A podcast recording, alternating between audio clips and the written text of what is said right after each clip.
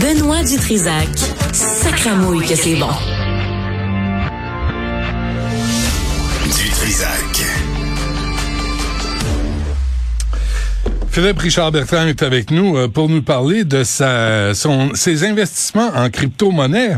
Philippe, euh, bonjour. J'en ai pas d'investissement en crypto-monnaie. Ne t'inquiète pas. Ah non? Non, non, non, écoute, je me suis tenu loin de ça. Euh, Il y a bien beaucoup d'amis à moi qui, riaient de moi à une certaine époque. Euh, En ce moment, ils rient moins parce que leur argent est saisi en ce moment dans, plusieurs plateformes de, de, de, de crypto-monnaie. Mais là, le, le, c'est quoi là? Il y en a un qui faisait la promotion, le Sam Backman-Fried, euh, qui lui avait une plateforme pour investir. Quoi, il s'est fait arrêter? Ouais, il s'est fait arrêter au Bahamas parce qu'il est accusé par le gouvernement américain de, de fraude potentielle. Ça, ça reste à être démontré à la cour. Mais c'est une personne qui a, qui a levé plusieurs milliards de dollars euh, dans les crypto-monnaies. Et euh, du jour au lendemain, ben, avec la chute du montant des crypto-monnaies, euh, s'est retrouvé avec euh, trop d'investissements à risque. Et par peur que tous les clients retirent leur monnaie, les sites en question, quand ça leur arrive, ils empêchent leurs clients de retirer leur argent. Et ce qui crée, veut, veut pas, effet boule de neige. Et ces sites-là, après, sont obligés de se mettre sur la loi de la protection de la faillite. Et là, tu comprends que les gens ne sont pas capables de retirer leur argent. C'est quoi? Mais c'est pas d'aujourd'hui, là, les arnaques. Pierre Poilièvre en faisait la promotion en début d'année, là, de, la on- on- C'est comme si on venait de se réveiller. Ben, en fait, ce qui arrive, c'est que je pense que les gens qui cherchaient une, solution à, détourner, si on veut, les banques, ben, ces gens-là ont créé de l'argent virtuel qu'on appelle des crypto-monnaies. Qui, n'est pas du tout légiféré dans pratiquement aucun pays, un peu euh, sans scrupules. Puis là, veut, veut pas, il y a une fluctuation de ces monnaies-là qui est incroyable. À une certaine époque, c'était à 1000 dollars, c'est montré pas loin à 80 000 dollars. Et aujourd'hui, la problématique de ces, de ces plateformes technologiques-là, c'est que souvent, ben, les dirigeants, la tête leur, les, leur enfle un peu, ils, ils se lancent dans des investissements qui deviennent extrêmement risqués. C'est ce qui est arrivé avec FTX. FTX, c'est pas la plateforme qui a eu un, un problème technologique, si on veut. C'est que le président de cette entreprise-là s'est mis à faire des investissements colossaux à droite et à gauche.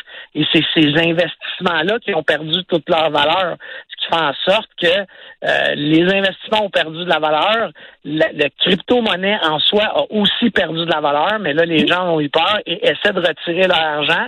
Et c'est ce qui fait en sorte que la plateforme technologique n'est plus capable de rembourser les gens parce qu'il y a plus de demandes de remboursement que d'argent à cause de la dévaluation dans les comptes de banque de cette entreprise-là. C'est là où ça a pété.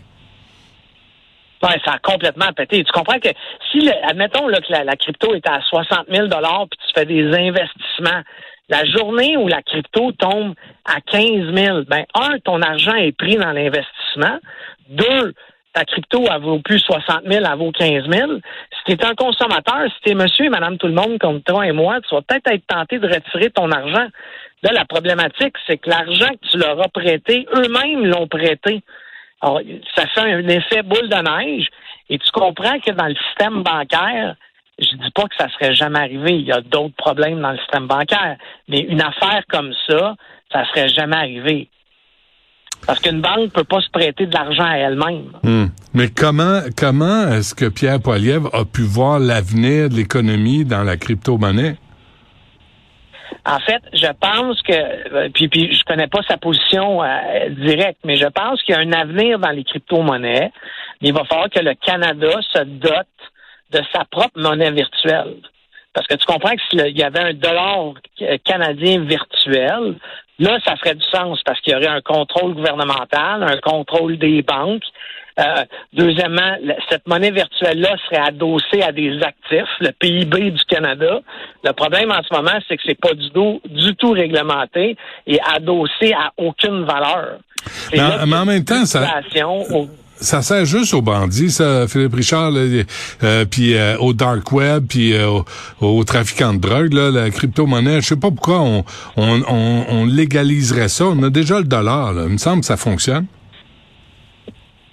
Suis d'accord avec toi que pour l'instant, les histoires qu'on entend, c'est que les gens, c'est plutôt les gens un peu euh, Il faut pas oublier non plus que si tu as fait des gains sur ta crypto-monnaie au Canada, c'est considéré, c'est taxable. C'est taxable comme un gain en capital, ce que les gens oublient souvent. En d'autres mots, si tu avais de la crypto à 10 tu l'as vendu à 15 ben le 5 de, de profit que tu as fait dessus, faut que tu paies des taxes là-dessus. Là. Ça s'appelle un gain en capital. Hmm. Souvent, les gens oublient ça.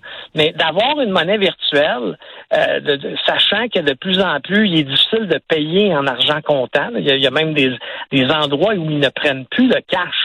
Bon, que le Canada se dote d'une monnaie virtuelle, c'est pas fou. Est-ce qu'on en a besoin? Effectivement, je pense pas. Mais moi, c'est moi personnellement, j'ai pas, j'ai pas profité de cette vague euh, de des crypto-monnaies d'aucune façon. Moi, je préfère faire peut-être moins d'argent, mais avoir moins de soucis quand mon argent est en banque. Hmm. Bon, ben alors, c'est, est-ce qu'on peut dire que c'est la fin de la crypto-monnaie, puis euh, on va passer à un prochain appel parce que ça coûte cher?